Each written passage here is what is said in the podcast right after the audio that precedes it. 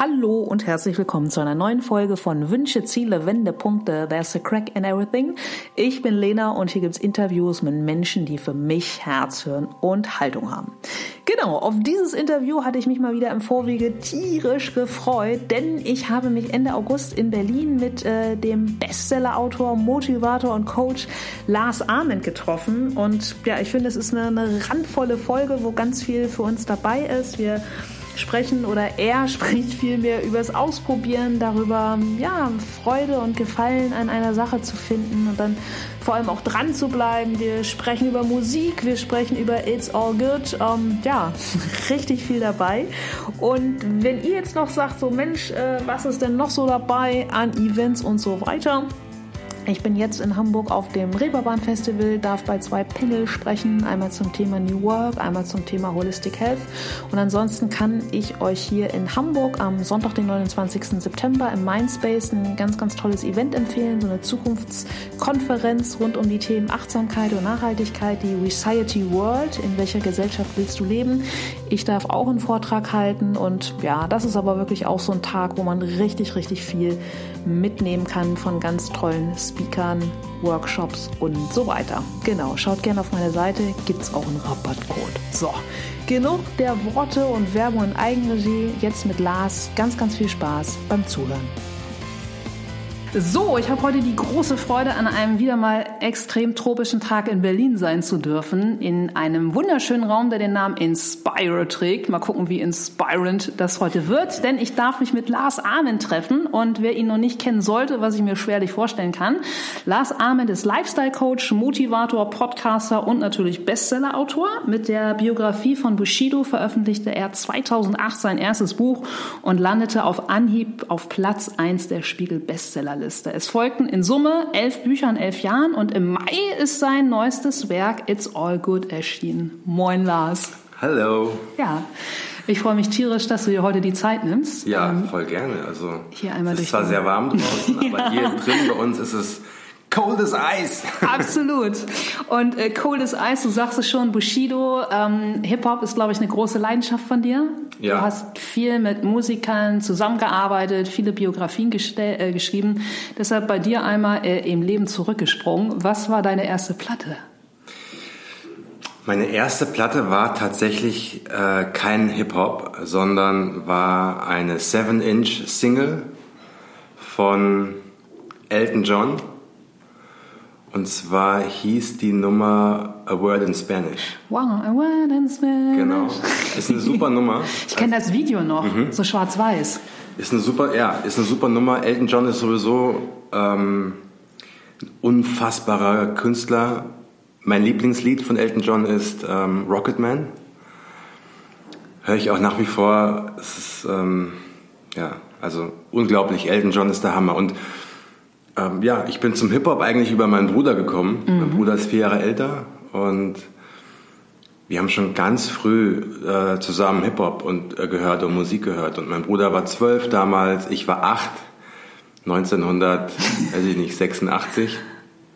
Und da hat mein Bruder mir meine erste Kassette geschenkt. Also meine erste von ihm selbst aufgenommene Kassette, Hip-Hop-Kassette. Und die war auch so nummeriert Nummer eins. Und dann mhm habe ich, ich habe die äh, bis heute noch zu Hause irgendwo rumstehen, so eins, zwei, drei, vier, fünf. Und da waren halt dann so, es war so ein Hip-Hop-Sampler mit den Hip-Hop-Platten damals. Und er hatte sie auf Schallplatte, hat sie mir dann auf Kassette aufgenommen. Und so bin ich halt dann zur Musik gekommen. Mhm. und vor allem eben auch zum Hip-Hop gekommen. Und ähm, ja, ich würde schon sagen, dass Hip-Hop und auch der Lifestyle, der ähm, zum Hip-Hop gehört und so dieses Mindset, du kannst, egal woher du kommst, egal wer du bist, egal ähm, wie du heißt und wie mhm. du aussiehst und wie viel Geld du auf deinem Konto hast.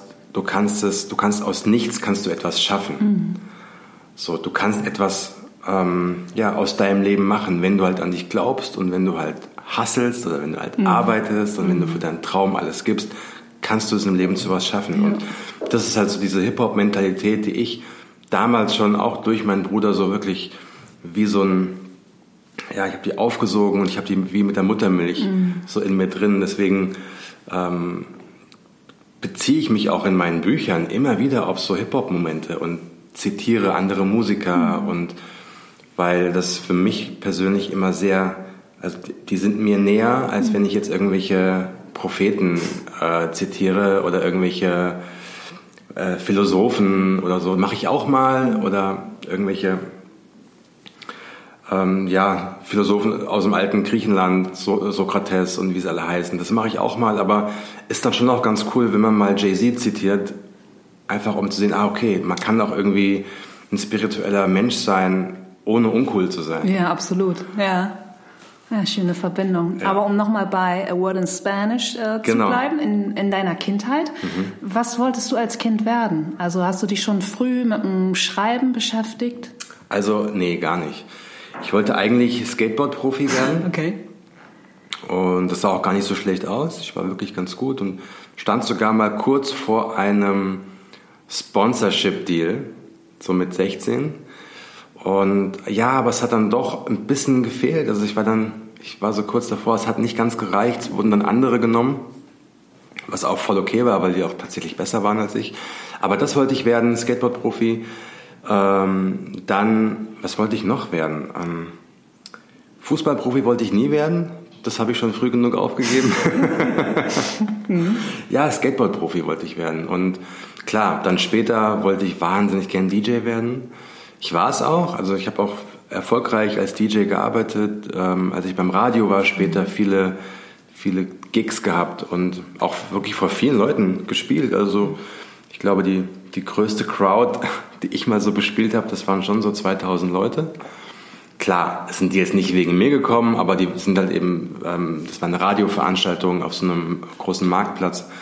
Und das war schon ein geiles Gefühl, wenn du äh, die Leute halt zum Tanzen bringen konntest. Und, aber auch da, muss ich sagen, war ich nicht fleißig genug. Mhm. Also das waren noch so die Zeiten, wo du richtig noch mit Schallplatten aufgelegt hast. Da gab es noch keine Computer, noch keine Laptops, wo du im Endeffekt sehr viel über die Technik machen kannst. Und damals war es halt wirklich noch, du musstest dein Handwerk zu 100 Prozent beherrschen. Mhm.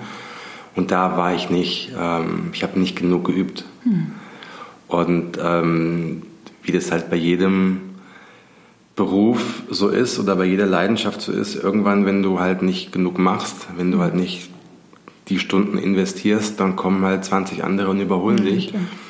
Und letztlich ähm, muss man dann aber auch sagen, offensichtlich im Nachhinein war es mir nicht wichtig genug. Mhm. mhm.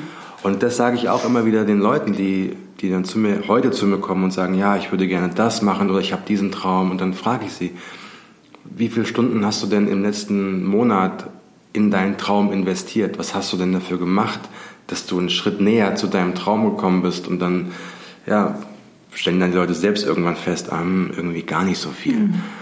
Ach ja, vielleicht möchte ich es dann doch nicht so richtig. Also mhm. vielleicht möchte ich es nur so ein bisschen mhm. und ein bisschen ist halt dann oft nicht genug. Ein bisschen zu wenig. Ne? Ein bisschen zu wenig. Mhm. Und so war das eben mit mir auch, mit dem DJ sein. Ich wollte es offensichtlich nicht mhm. genug.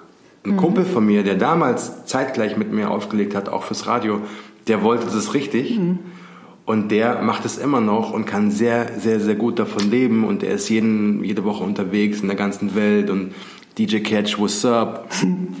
Hat einen Nummer 1 Hit gehabt in mhm. Italien und ähm, bespielt wirklich die, die großen Festivals und ja, der wollte das offensichtlich mehr als ich. Deswegen hat er es geschafft und ich bin halt dann weitergezogen ja. und habe dann irgendwas ähm, dann letztlich ja auch gefunden, was ich richtig will. Genau. Und das sind einfach elf Bücher in elf Jahren, wovon ja, sind eigentlich alle mega erfolgreich.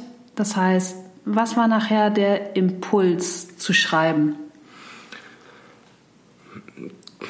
Also das war bei mir tatsächlich nicht so, dass ich das immer in mir drin hatte und dann irgendwann der Moment kam und so, okay, jetzt habe ich die große Chance, sondern ich bin einfach gefragt worden. Also ich habe immer schon, auch durch meinen Bruder natürlich, der ähm, mit, ja, schon mit 15 wusste, was er machen möchte, nämlich Journalist werden, ist es dann auch ziemlich schnell geworden und hat dann ja, bei vielen Zeitungen gearbeitet und ist heute Chefredakteur beim Zeitenmagazin. Und über ihn bin ich eigentlich zum Schreiben gekommen, weil er mich mal irgendwann gefragt hat, so mit 17, ähm, hat er in München gearbeitet für die Süddeutsche Zeitung und rief er mich an und sagte, ey, ich habe ein Problem, ähm, Ich habe irgendwie in drei Tagen zwei Interviews zugesagt. Das eine ist in Miami mit Will Smith. Das war die Zeit, als Will Smith diesen Hit hatte. Ne? Welcome to Miami. Ja, ja. yummy. Yummy, yummy. Genau, super Song. Ähm, genau, also Will Smith in Miami und die Beastie Boys in Frankfurt. Und dann hat er gesagt, es ist völlig klar, ich fliege nach Miami. ja. Aber hast du nicht Lust, die Beastie Boys zu interviewen in Frankfurt? Und ich komme ja aus Gießen, mhm. wo ich bin ich aufgewachsen. Gießen ist nicht so weit von Frankfurt, es doch, gibt eine direkte Bahnverbindung, das sind 50 Kilometer. Und ähm, ja, dann habe ich gesagt, du, das, keine Ahnung, habe ich noch nie probiert, aber boah, ich mache das jetzt mal. Mhm. Und dann da mein Bruder wusste, dass ich eben großer Hip-Hop-Fan bin, logisch, und die Platten zu Hause hatte von Beastie Boys, habe ich mich gar nicht groß vorbereiten müssen, weil es einfach meine Kindheitshelden mhm. waren. Und dann bin ich so mit einem Aufnahmegerät, einem alten von meiner Mom bewaffnet und ein paar Schallplatten von Beasties zum Unterschreiben nach Frankfurt gefahren.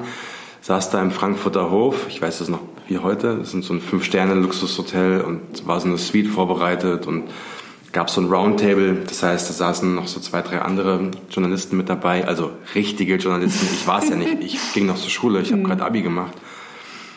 Und von so seriösen Magazinen wie dem Rolling Stone und dem Musikexpress mhm. und so. Ich glaube, einer von der Specs war noch mit dabei. Also richtig die renommierten Musikmagazine in Deutschland und ich. Mhm.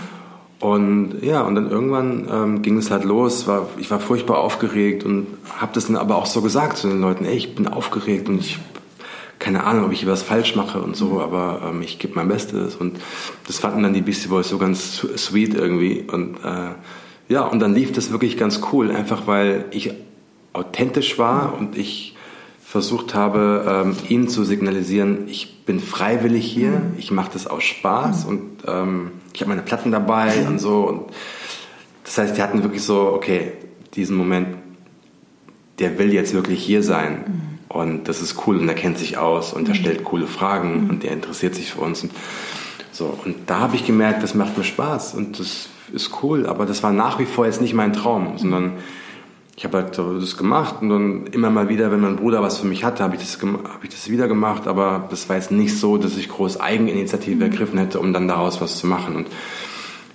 so. Und das ist dann so ein bisschen, ähm, wie soll ich sagen, hat, ähm, hat sich so ein bisschen verlaufen. Ich war dann in London und beim Radio und habe mich dann eben immer noch mit Musik befasst, aber ich habe nie geschrieben mhm. viel, also mhm. immer mal wieder, aber das war jetzt nichts nichts Außergewöhnliches. Und dann, kleiner Sprung, ein paar Jahre später, ich habe meinen Job beim Radio verloren, mhm. meinen Traumjob, und war in Berlin und hatte die Anfrage ob ich nicht für das Jetzt-Magazin. Ach cool, das habe ich geliebt. Ah ja.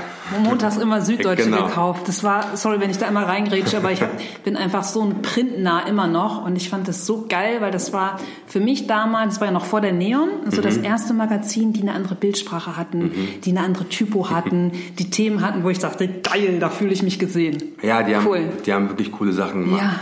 Das war aber schon, soweit ich mich erinnere, ähm, da gab es das Magazin schon nicht mehr. Okay, dann die Online-Variante. Das war dann nur noch online integriert mhm. in die Tageszeitung.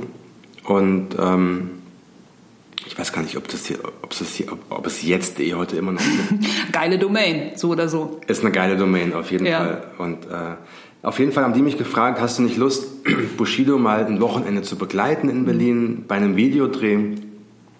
Damals ähm, vom Bordstein zur Skyline zurück und darüber was zu schreiben, eine Reportage zu schreiben. Und da habe ich so gemeint, ja klar, also mache ich. Ähm, und dann habe ich Bushido zwei Tage begleitet und das war super interessant und wir haben uns ganz gut verstanden. Und er hat dann so gemeint, hey, es ist irgendwie ganz cool mit dir, du verstehst das, was ich sage und du kommst ohne Vorurteile hierher, nicht so wie viele andere Journalisten, die halt eine Meinung von mir haben. Und dann versuchen die halt irgendwie so zurecht, sich zurechtzubiegen sondern du kommst hierher und du hörst zu und du guckst genau hin und du beobachtest und finde ich irgendwie cool und du bist auch noch genauso alt wie ich. Das heißt, ich musste nichts erklären mhm. über Hip-Hop, ja. über, über die Sprache von uns, über den Lifestyle, über was Wörter bedeuten, wenn ich sie sage, dass man das nicht immer eins zu eins so übersetzen kann. Und ähm, ja, und dann hat er mich gefragt, hast du nicht Bock, erstmal für mich meine PR zu machen? Weil bei mir geht gerade so viel los, weil das Interview ist dann gedruckt worden, alle waren happy. Und dann habe ich so gemeint, du, ja, warum nicht? Ja, und dann relativ schnell hat er, mich, hat er mich dann gefragt, hast du nicht Lust, ein Buch mit mir zu schreiben? Und dann habe ich auch wieder gesagt, was ich damals zu meinem Bruder gesagt habe, als ich die Beastie Boys interviewen sollte. Mhm. Das habe ich noch nie gemacht, aber ich glaube, ich könnte das. Mhm. Jetzt wird draußen gerade ein Stuhl verrückt. Ich hoffe, man kann es trotzdem hören. Ähm, ja, und dann habe ich das Buch geschrieben und dann ist es halt über viele Umwege dann ein Riesenerfolg geworden. Mega. Ja, klar. Und da habe ich dann gemerkt, es macht mir Spaß. Also das ist das, was mir wirklich Spaß macht. So wie meinem Kumpel DJ Catch das Auflegen so, so viel Spaß gemacht hat. Da war ich aber auch schon 28. Okay. Als das Buch dann ja, rauskam, 2008, war ich, ne? 2008 ja. war ich 29. Ja. Das heißt, die Jahre vorher, ähm, das war einfach ausprobieren mhm. Und immer wieder durch jede Türe gehen, die ich gefunden habe. Und auch wenn das neue Türen waren und ich nicht wusste, was hinter der Tür sich befindet, trotzdem mal durchgehen und mal gucken. Mhm. Und als ich mit dem Abi fertig war, ich hatte tausend Ideen, aber ich wäre niemals auf die Idee gekommen, dass ich mal Schriftsteller wäre. Mm. Never, mm. ever. Mm. Ich habe mich früher nicht für Bücher interessiert. Ich habe mich nicht für... Also all das, wofür ich mich heute interessiere, ja. das war damals wirklich ganz weit weg. Ja. Und ich war auch in der Schule nie gut. Mm. Und so, ich bin immer gerade so durchgekommen. Kenn ich, ja. Und... Äh, mein Vater begreift es heute nicht, ist Lehrer. Mhm. Der sagt immer wieder so, wenn du dich heute für das, oder wenn du dich damals mhm. für das interessiert hättest, wofür du dich heute interessierst, du hättest in jedem Fach eine Eins oder eine Zwei. Ja. Zumindest hättest du nie Probleme gehabt und wärst ganz entspannt durch die Schule gegangen. Und, aber so ist es manchmal. Die, offensichtlich hat die Schule mich nicht motiviert. Also, mhm. oder konnte die Schule ähm, mich nicht so weit öffnen, dass ich Bock gehabt hätte, was zu machen. Mhm. So, das ist dann erst dann passiert, als ich es freiwillig machen konnte nach der Schule. Mhm. So. Ja, aber dann hast du umso mehr deine Leidenschaft ja gefunden. Ja, aber das hat gedauert und das ist auch voll okay, dass es ja. dauert, weil wer hat denn entschieden, dass man mit 20 schon wissen muss, was man für den, den Rest seines Lebens macht. Absolut. Irgendwer hat das mal so gesagt, nach der Schule muss man sofort was machen und dann das und das und das und das und das und ja. dann bleibst du dabei, bis du 60 wirst und dann gehst du in Rente und so. Mhm. Probier doch in deinen 20er Jahren erstmal alles aus. Mhm. Ja, das ist echt der richtige Appell, absolut. So, mach doch erstmal fünf verschiedene Sachen, um rauszufinden, was dir keine Freude bereitet. Ja. Ich war genau einen Tag an der Uni, um herauszufinden, okay, hier möchte ich einfach nicht sein. Ja. Das ist nicht meine Welt. Ja. Das ist vielleicht deine Welt, Peter, Thomas und Sophie, mhm. aber es ist nicht meine Welt. Das heißt nicht, dass meine Welt besser ist als mhm. deine. Das heißt einfach, mhm. ich habe eine andere Idee für mich. Und ähm, wenn man sich mal überlegt, was für ein unglaubliches Geschenk das ist, auf der Welt zu sein. Total. Warum sollte man dieses Geschenk denn opfern für etwas, was man nicht machen möchte? Ja. Also so, warum soll ich ein Leben leben, das nicht meins ist? Ja. Nur damit vielleicht meine Eltern happy sind, damit sie vor ihren Freunden und am Gartenzaun beim Nachbarn angeben können, der ist jetzt Anwalt geworden oder mein, mein Sohn ist jetzt, keine Ahnung, Arzt oder hat den tollen Beruf oder ist jetzt befördert worden, ist jetzt bei Siemens irgendwo. Mhm. Nee, das ist doch mein Leben. Und ich habe herausgefunden, der große Trick, um seine Eltern zu beruhigen, ja klar, Eltern wollen ja immer das Beste für einen. Und die wollen nicht unbedingt, und das finde ich, das ist ganz, ganz wichtig, bei ganz vielen Familien ist es so. Eltern wollen nicht im, so im ersten Impuls, dass die Kinder glücklich sind. Eltern wollen, dass es den Kindern, dass sie abgesichert sind. So, mach mal was Sicheres. Mhm. Um das Glück können wir uns später kümmern, aber mach erst mal was Sicheres. Mhm. Und, und da sage ich, nee, also du kannst was Sicheres machen und dann kannst du dein Kind mit, mit 35 zum Therapeuten schicken. Ja, ja? spätestens. Ja. So, nach dem Motto, um das Glück kümmern wir uns später. Ja, genau. Ja, ja, ne? klar. Nee, so dreh es um. Ja, genau. Also, mach was, was dir Freude macht, was dir Spaß macht, was dich mit, ähm, mit ja, was dich jeden Morgen aufstehen lässt, mit einem guten Gefühl aufstehen lässt, wo du keine Bauchschmerzen hast. Mhm. Und und vor allem auch, wenn ich das ergänzen darf, ja, total altersunabhängig. Also nicht Voll. nur, sondern ich meine, wie viele Menschen kenne ich, die in ihren 40ern in Strukturen stecken, ne? weil sie vorher diesem Rat, äh, vermeintlichen Rat gefolgt sind. Also es ist nie zu spät. Es ist nie zu spät. Nie. Ich, ich habe heute Morgen, also so vor einer Stunde, mhm. eine Mail bekommen von einem 50-jährigen ähm, ehemaligen Polizeihauptkommissar, der 25 Jahre ähm, in, in dem Beruf war erfolgreich war, der jetzt seinen Job gekündigt hat, Beamter war, um was anderes zu machen. Geil. Der ja. gesagt hat, nee, also so, er war unglücklich am Ende und sein Freundeskreis, alle haben ihm abgeraten, alle haben gesagt, du bist du wahnsinnig, jetzt deinen Beamtenstatus aufzugeben, du bist doch abgesichert, mhm. wenn du, äh, mach doch lieber mal ein Jahr Auszeit oder was oder so. Und, ähm, und er wusste aber auch zu 100 Prozent, er möchte den Rest seines Lebens, Arbeitslebens, nicht mehr in diesen Job zurückgehen. Er macht ihn krank. Mhm. So. Da die Entscheidung zu treffen, ich mache jetzt was anderes, obwohl alle um dich herum es besser wissen, in Anführungsstrichen. Mhm. Ja? So.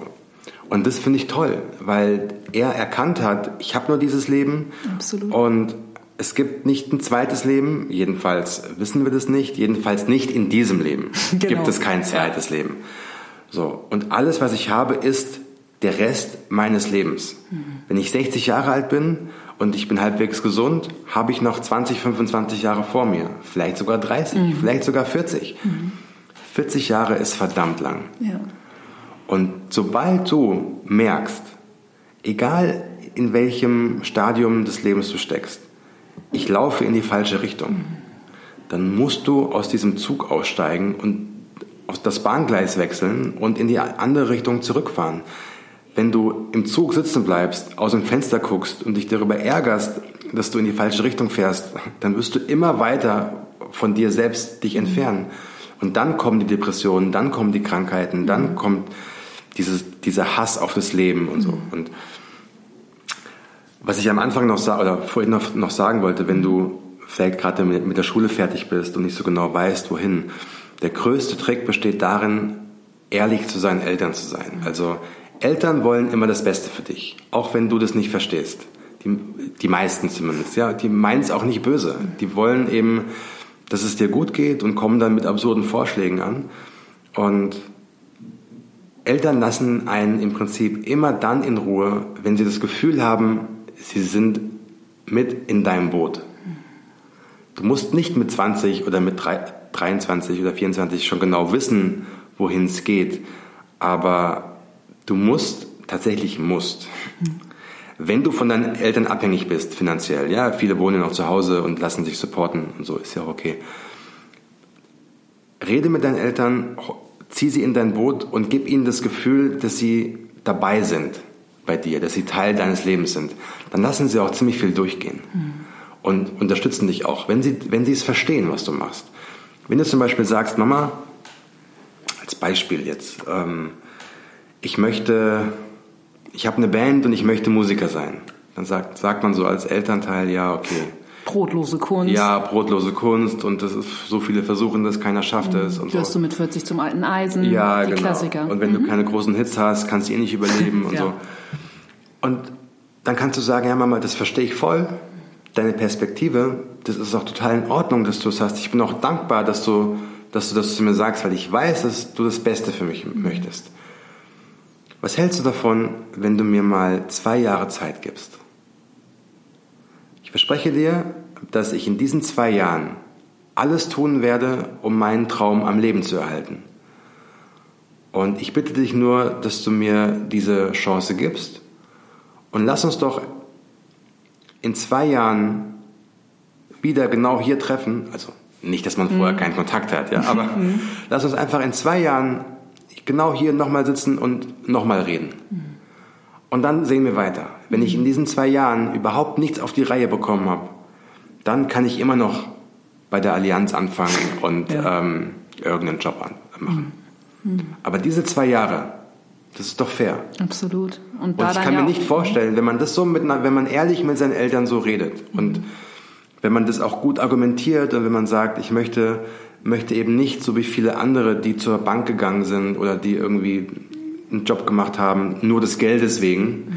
Ich kenne, selbst ich, der mit Banken überhaupt nichts zu tun hat, kenne in meinem erweiterten Freundeskreis zwei, drei Leute, die nach der Schule Investmentbanker geworden sind und wirklich den Weg des Geldes eingeschlagen haben, die heute irgendwie mental völlig am Boden sind und äh, zur Therapie gehen. Der eine hat eine handfeste Depression, weil die einfach unbewusst irgendwann gemerkt haben, okay, ich, ich mache das der falschen Motivation heraus und nur noch mehr und nur noch mehr und nur noch mehr Erfolg und so diese, diese Suche, diese Sinnsuche im Außen, mhm.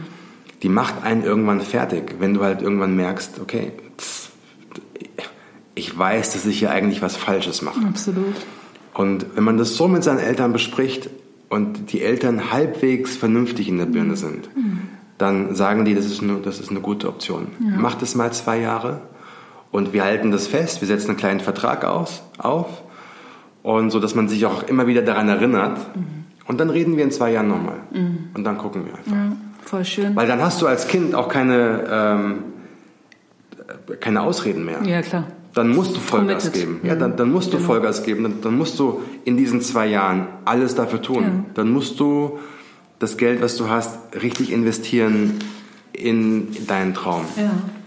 Ich glaube aber sogar, Lars, dass also dieser dieser Ablauf, den du da beschreibst, den man machen kann, ist ja auch unabhängig davon, ob du halt ein, Mitzwanziger bist, sondern du kannst das ja auch deiner inneren Stimme sagen, die sagt so, nee, so, man, du kannst doch jetzt mit Ü40 nicht noch ausbrechen. Also ich finde, das ist so ein Klar. Tipp, den du einfach herwandeln kannst. So, ey, probier's aus, gib Vollgas, ob du wirklich Bock drauf hast, mhm. wie bei dir damals und dann äh, go for it, ne? Ja, die Frage ist, stell dir vor, du bist 40 mhm. und machst einen Job, wo du gut verdienst, der dich jetzt nicht erfüllt ja. und du bist aber irgendwie unglücklich. So, warum? Und als Rechenbeispiel, du verdienst da, keine Ahnung, 60.000 Euro im Jahr. Mhm. So. Warum machst du nicht den Job, der dir Spaß macht, verdienst vielleicht nur 40.000 im Jahr, mhm. musst in eine kleinere Wohnung ziehen, musst vielleicht dein Auto verkaufen, mhm. mit dem Fahrrad zur Arbeit fahren, musst vielleicht in eine andere Gegend ziehen, kannst auch nicht mehr so in Urlaub fahren dreimal im Jahr. Aber dafür stehst du jeden Morgen mit einem guten Gefühl auf. Du brauchst dann gar keinen Urlaub mehr von deinem Leben, ja. weil dein Leben dich erfüllt. Ja. Du brauchst auch nicht mehr diese Frustkäufe, um irgendwie so ein Gefühl von, okay, ich, ich bin noch am Leben. Das brauchst du. Du brauchst auf einmal nicht mehr Statussymbole. Mhm. So. Weil dein Leben ist dein Statussymbol, dein, dein Glücksgefühl. Ja. So.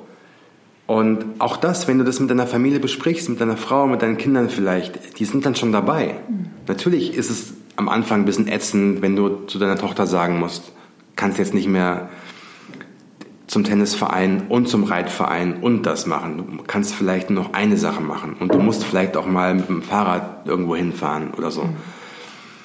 Das ist schon okay. Du musst es halt nur richtig kommunizieren. Mhm. Und nicht aus der Opferrolle, ja. sondern aus einer Position der Stärke, nämlich Familie im Familienrat. Familie. Ihr wollt auch, dass euer Papa happy ist. So. Wann kann ich denn der beste Vater für euch sein, wenn es mir gut geht? Mhm. Wann kann ich der beste Mann für meine Frau sein, mhm. wenn es mir gut geht? Mhm. Wie viele Ehen zerbrechen, weil entweder die Frau oder der Mann in ihrem Alltag etwas machen muss, was ihr keine Freude macht, daraus das nicht kommuniziert, daraus so ganz äh, vorsichtig sowas entsteht in einem drin, was so einen Groll erzeugt und der Groll wird immer größer, immer größer, immer größer. Und irgendwann muss dieser, wird dieser Frust einfach so groß, dass einfach die ganze Ehe überrollt wird. Mhm. So. Ehrlich sein, sich selbst fragen, was man erreichen möchte im Leben, welches Leben man leben möchte. Mhm. Und dann keine Zeit verlieren. Mhm. Let's fucking go. Absolut. So, go, go, go. Ja, absolut. Ja. Sehr, ein sehr wertvoller äh, und ähm, ja, gehaltvoller Tipp. Äh, vielen Dank dafür. Ich würde dir gern, Lars, eine Frage stellen, wo ich in deinem aktuellen Buch ähm, It's All Good gelesen habe, dass es einer deiner äh, Lieblingsfragen ist. Mhm. Hast du schon eine Ahnung? Ja klar, aber du musst es okay, natürlich hast, noch erklären, Alles klar, du geht. hast eine Ahnung. genau, und zwar Stichwort Erinnerung. Mhm. Und zwar, was du wählen würdest, mhm. ob du auf all die Erinnerungen verzichten könntest, die du in deinem Leben gemacht hast? Oder ob du sagst, ich möchte in der Zukunft keine mehr machen? Ja, du, du, hast es jetzt ein bisschen. Äh, Na?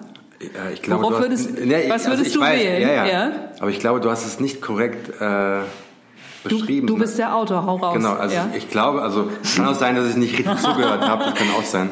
Also das, die Frage ist, würdest du lieber auf all deine Erinnerungen verzichten? Mhm. Ähm, Nee, du hast es doch richtig gesagt. Thema Oder, Erinnerung, ne? Was genau. hast du geschrieben? Versus möchtest du? Versus, versus, du kannst deine alten Erinnerungen behalten, aber keine neuen mehr machen. Ja. ja. Und ich würde tatsächlich auf den Reset-Knopf drücken. Okay. Ich würde sagen, okay, wenn ich äh, so schön meine Erinnerungen in der Vergangenheit waren, die mich ja auch als Mensch ja auch geprägt haben, mhm. ähm, möchte ich aber trotzdem mir die Chance geben, neue Erfahrungen zu machen, mhm. weil es ist ja nichts anderes als ich bekomme gerade ein neues Leben geschenkt. Mhm. Und wählt man die Option 1, dann bleibt man ja in der Gegenwart immer in der Vergangenheit hängen. Mhm. Also wenn es bedeutet, ich kann ab sofort keine mhm. neuen Erfahrungen ja. mehr machen, ja. keine neuen Gefühle mehr erleben, mhm. ähm, keine Schmetterlinge mehr fühlen im Bauch, wenn man verliebt ist oder neue Orte entdecken, sondern alles, was ab sofort ist, ist Schluss und mein Leben ist dann nur noch gefüllt von alten Erinnerungen. Mhm. Das kann auch schön sein, aber dann ist man ja immer rückwärts gerichtet. Ja, absolut. Darauf würde ich dann zur Not, es ist ja immer so, was wäre wenn Entscheidung, ja, also du musst ja irgendwas aufgeben. Mhm. Dann gebe ich die Vergangenheit auf mhm. und investiere das in eine unglaublich schöne Zukunft. Ja. Weil dann hast du etwas vor dir. Mhm. Und bei der anderen Variante hast du alles schon hinter dir. Mhm. Und schleppst es immer nur noch mit und, und guckst zwar immer wieder rein und es sind schöne Dinge, aber. Genau, das heißt, dein Leben ist dann ein, Bild, ein abgeschlossenes Bilderbuch ja, und du kannst genau. dann in dem Bilderbuch zurückschauen, ja. was auch schön sein kann. Es gibt schön, also ich habe unglaublich tolle Erinnerungen in meinem Leben, aber das war ja schon. Mhm, genau, so. dann bist du auf der letzten Seite und. Dann, dann ähm, bist du auf der letzten Seite und du kannst dann die Jahre, die dir noch bleiben, immer wieder das gleiche Bilderbuch anschauen. Mhm. Oder du kannst eben vor einem weißen, leeren Buch stehen und kannst mhm. deine Biografie ab diesem Augenblick, ab jetzt, Tag für Tag, Seite für, Seite mit neuem Inhalt füllen, mit mhm. neuen Geschichten füllen und so. Also mhm. ich würde immer in die Zukunft gehen, anstatt ja. in die Vergangenheit. Ja. Du hast ja auch schon sehr viel, ähm, Stichwort dein Buch, dieses beschissene Herz. Bescheuerte, sorry. Besch beschissen, bescheuert, genau. Ja. Äh, auch, auch schon ganz viel in Sachen Bucketlist abarbeiten mhm. gemacht. Hm, gibt es etwas, Stichwort zukünftige Erlebnisse, Erinnerungen, wo du sagst, so, oh, unabhängig von Zeit, von Talenten, vielleicht auch von finanziellen Mitteln, das möchte ich gerne noch machen? Also egal, ob was Kleines, was Großes, was Ideelles, was ja, das, da ist jetzt nicht dieser eine Punkt, der so alles andere überstrahlt. Ähm, ich würde gerne mal vor 20.000 Leuten auf einer Bühne stehen und mit denen zusammen Party feiern. Das ist jetzt so was sehr Weltliches. Mhm. Ähm, würde mich jetzt aber nicht unglücklich machen, wenn das nie passiert. Mhm. Aber ich glaube, das wäre super, super krass. Ähm, so stelle vor, du meditierst einfach für fünf Minuten mit 10.000 Menschen in einer Halle und fünf Minuten später spielst du ähm, einen Song von Jay-Z und 10.000 Menschen drehen durch. Und dann erzählst du eine Geschichte und 10.000 Menschen sind still, weil sie zuhören, vielleicht Gänsehaut haben. Und wieder zehn Minuten später holst du, weiß ich nicht, die Scorpions auf die Bühne mhm. und die singen Wind of Change und alle kriegen Gänsehaut und so. Also so stelle ich mir, so einen mhm. Abend würde ich gerne mal machen. Mhm. Ähm, das wäre richtig geil, aber das würde so auf der Bucketlist stehen. Aber das mhm. ist, wie gesagt, jetzt ein Welt, sehr mhm. weltlicher mhm. Wunsch. Aber dafür hat man ja eine Bucketlist. Ansonsten, ähm, hätte ich gerne mal eines Tages ein Whistler-Baby. Whistler-Baby, also ein Welpe, ein mhm. Whistler, das ist, ein, das ist mein Lieblingshund. Berti, sorry, wenn du das jetzt hörst. Mhm. Äh, Berti ist ein Beagle, mhm. der, ähm, ich bin sein Onkel. Und ähm, Berti mag es nicht so gerne, wenn ich über andere Hunde spreche. ähm, also ein, dir verzeihen. Ja, ja, einen ja, Whistler hätte mhm. ich gerne. Das sind ungarische Jagdhunde, das sind mhm. unglaublich sweet. Die haben auch so ein rotes Fell und so super süß. Aber den habe ich dann nur, wenn ich dann irgendwann mein kleines Häuschen am See habe, weil Hunde in der Stadt bin ich auch mal so ein bisschen zwiegespalten. Ähm, so, aber auch das ist ein sehr weltlicher Wunsch und könnte ich mir sofort erfüllen, wenn es mir tatsächlich so wichtig wäre. Ja, ja, ja der Klassiker. Ähm, ja, und auch diese Sache mit der Bühne, mhm. auch das könnte ich viel, viel schneller in Angriff nehmen, wenn es mir tatsächlich so wichtig wäre. Mhm. Vielleicht ist es mir aber auch wichtig, ähm, nichts letztlich, ja, also so Real Talk. Vielleicht ist es mir dann doch wichtig, überhaupt nichts auf dieser Liste stehen zu haben, mhm. um einfach immer frei zu sein in meinen Entscheidungen ja. und jeden Tag machen zu können, was ich möchte. Ja. Weil wenn du ähm, so eine Liste hast, mhm. dann kann das ja auch ein bisschen hinderlich sein. Weil, du dich drauf versteifst. Ne? Ja, weil man so sich darauf versteift oder weil man dann wie so eine, eine To-Do-Liste mhm. beim Job, ja, was muss ich denn heute noch machen? Ach, das. Mhm. Ja, okay. Mhm. Und ich finde es auch echt ganz gut, einfach gar nichts zu machen. Ja. Also so wirklich mhm. da zu sitzen und nachzudenken und ähm, mal was aufzuschreiben oder halt auch nicht. Mhm. Und das ist letztlich für mich der größte Luxus, den ich mir in den letzten Jahren erarbeitet habe dass ich es geschafft habe, ein Leben zu führen nach meinen Bedingungen mhm. und in dem ich machen kann, was ich möchte. Dafür brauche ich kein großes Auto mhm. und brauche keine luxuriöse Wohnung und fünfmal im Jahr einen Urlaub. Mhm. Das brauche ich alles nicht, weil mir das nichts bedeutet. Was mir wichtig ist, ist morgens aufzustehen und wenn ich schreiben will, kann ich das machen. Wenn ich es nicht machen will, kann ich es auch machen. Und das ist letztlich diese Freiheit, über meine Zeit selbst zu verfügen, ist in meinen Augen der größtmögliche Luxus. Ja. Und deswegen ähm, habe ich tatsächlich auch noch keine für mich persönlich definierte Bucketlist, außer jetzt so ein paar Wünsche. Mhm. Voll schön. Ja. Das heißt, Meta, Meta-Ziel oder Meta-Antrieb im Leben die Freiheit. Ist die Freiheit, absolut. Und das habe mhm. ich schon. Mhm. Und ähm, wie das mit der Freiheit eben auch ist, eben auch in einer Demokratie, ja, wollen jetzt nicht politisch werden, aber für mhm. Freiheit muss man auch jeden Tag kämpfen ja. und man muss sie verteidigen, ja. weil auch immer wieder Angebote kommen, ähm, die in, in, Form von Menschen, die etwas von mir möchten, wo ich dann ein Stück weit Freiheit abgeben muss mhm. und man muss immer wieder fragen, sich selbst fragen, ist mir das, ist mir es das wert. Ja. Und, ähm, und nicht so dem scheinbaren, schnellen Glück verfallen, mhm. sondern sich immer wieder fragen, bringt mich diese Entscheidung meinem Traum näher mhm. oder entfernt mich diese Entscheidung davon? Mhm. Weil oftmals treffen wir so in unserem Alltag Entscheidungen, die sich auf den ersten Blick gut anhören, mhm. ähm, aber sie entfernen uns einfach von dem, was wir wirklich machen wollen, was wir erreichen wollen. Mhm. Das ist bei Firmen oft so, bei Selbstständigen oft so, du bist vielleicht finanziell in einer Situation, die dich so ein bisschen beunruhigt. Mhm. Dann kommt vielleicht dieser eine Auftrag, von dem du weißt, mhm. okay, das ist jetzt vielleicht nicht das, was mich weiterbringt, aber ich kann das nächste halbe Jahr mhm. davon finanzieren. Dann musst du schon auch im Klaren sein, dass du wenn du das machst, ist voll okay, habe ich auch schon mal gemacht, sowas. Jeder von uns ist mal in einer Zwickmühle. Klar. Ich war das schon wirklich sehr, sehr oft. Aber du musst immer wieder dich daran erinnern, wenn du das machst, verschenkst du oder tauschst du ein halbes Jahr deiner Lebenszeit ein. Das heißt, du wirst in einem halben Jahr an dem gleichen Punkt stehen, ja. wo du jetzt stehst. Ja. Nur weil das Geld, was du jetzt bekommst, nutzt du ja, um diese Arbeit zu machen, und du musst Zeit investieren und hast vielleicht dann nicht die Zeit, das neue Superprojekt zu machen oder in Angriff zu nehmen. Das heißt, du wirst in einem halben Jahr genau da stehen, wo du jetzt stehst.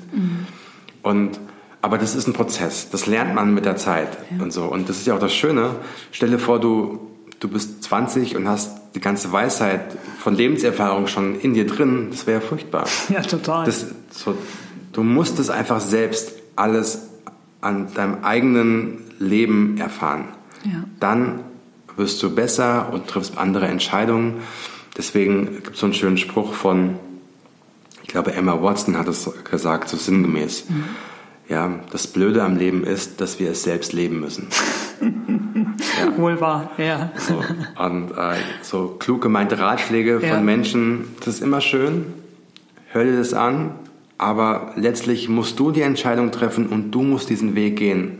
Und der Trainer kann ganz viel sagen, mhm. auch schlaue Sachen sagen, die auch richtig sind. Aber du musst auf den Platz gehen und du musst das Tor schießen mhm. oder das Tor verhindern. Du musst mit deiner Mannschaft dein Spiel spielen. Der Trainer steht draußen.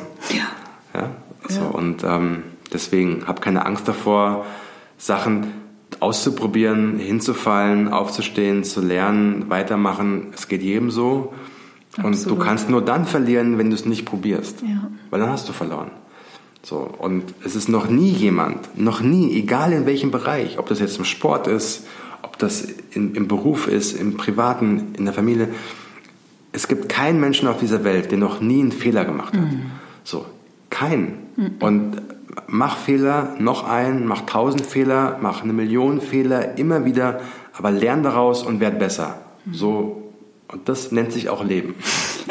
ja, ja, Genau, genau das ist das Leben. Ja. Eine, eine Idee haben, ausprobieren, darüber reden, alles verlieren, in den Papierkorb schmeißen, neu machen, mhm. weitergehen. Irgendwann, ah, wird das Licht aufgehen und sagen, geil. Wie Edison, ja, der damals die Glühbirne erfunden hat. Mhm.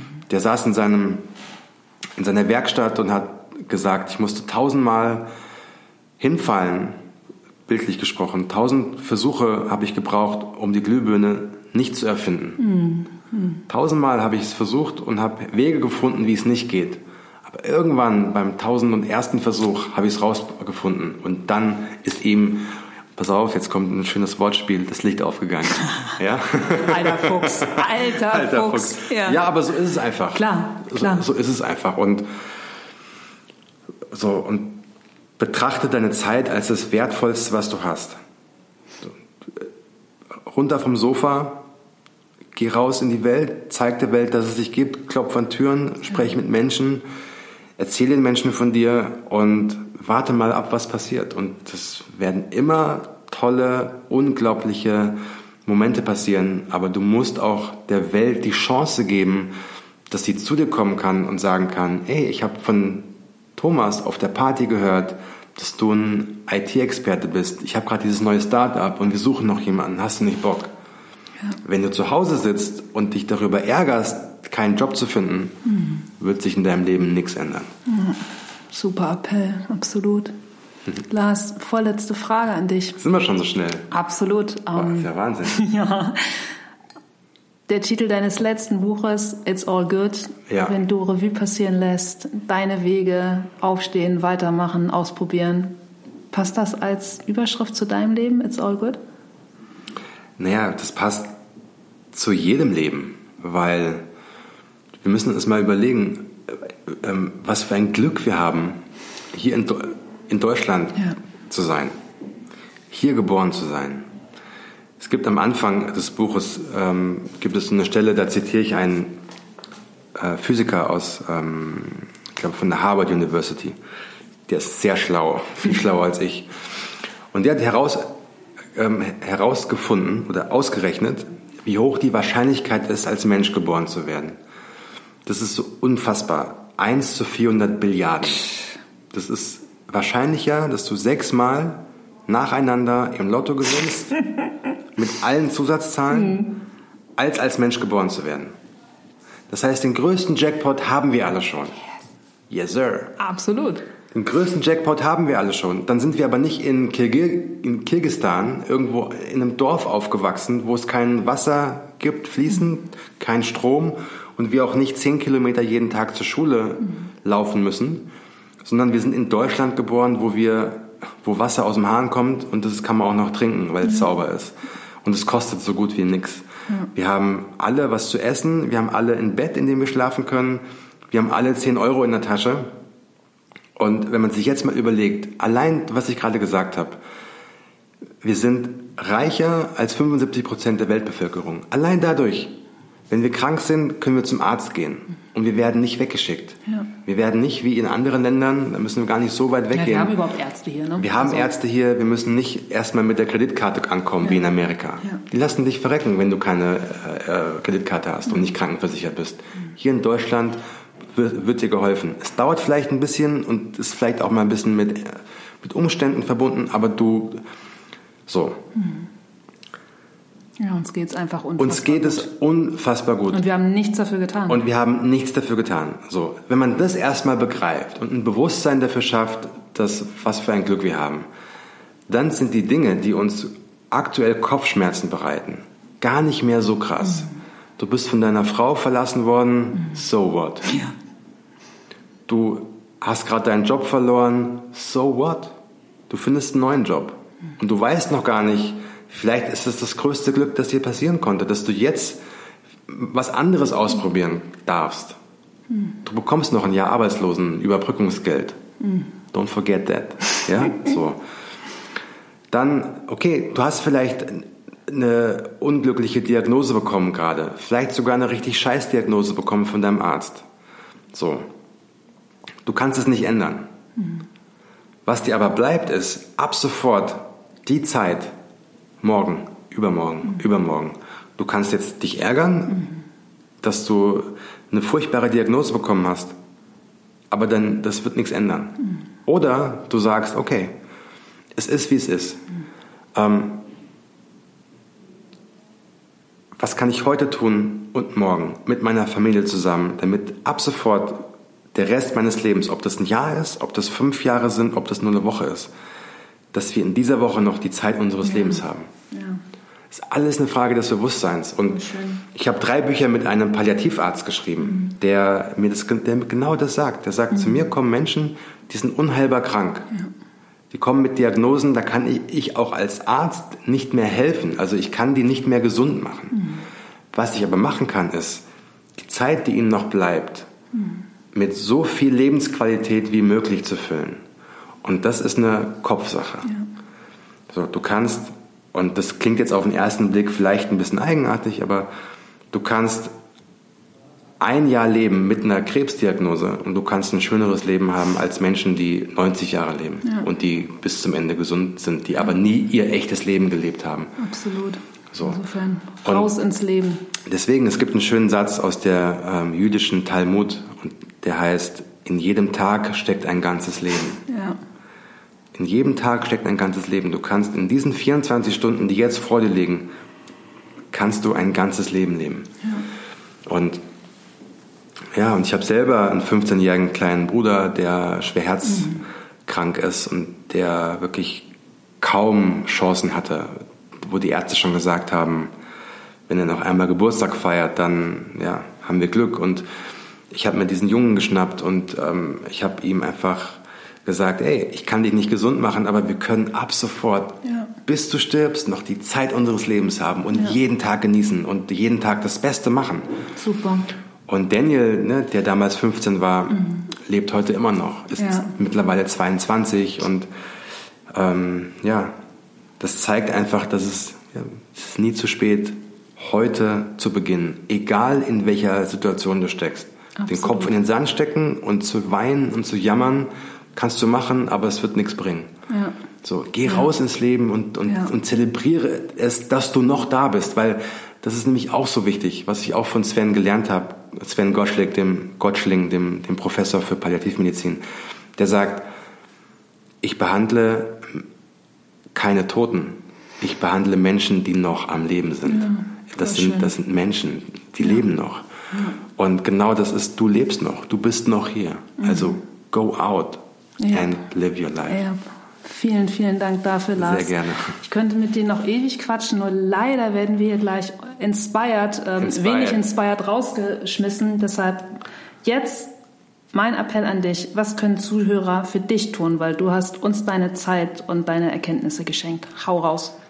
Das Schönste ist, wenn du einfach sagst, wenn du mir in einem halben Jahr eine Nachricht schreibst und sagst, ey Lars, ich habe dich damals gehört in dem Podcast und es hat mich inspiriert und ich habe das in meinem Leben geändert und heute habe ich meinen Traummann gefunden oder ich habe dieses Projekt gemacht oder ich habe mich getraut, meinen Blog zu schreiben yeah. oder was auch immer bei dir auf deiner Liste steht. Und so, just do it. Cool. Also leb dein Leben und erzähl mir davon und Super. folg mir auf Instagram. Unbedingt.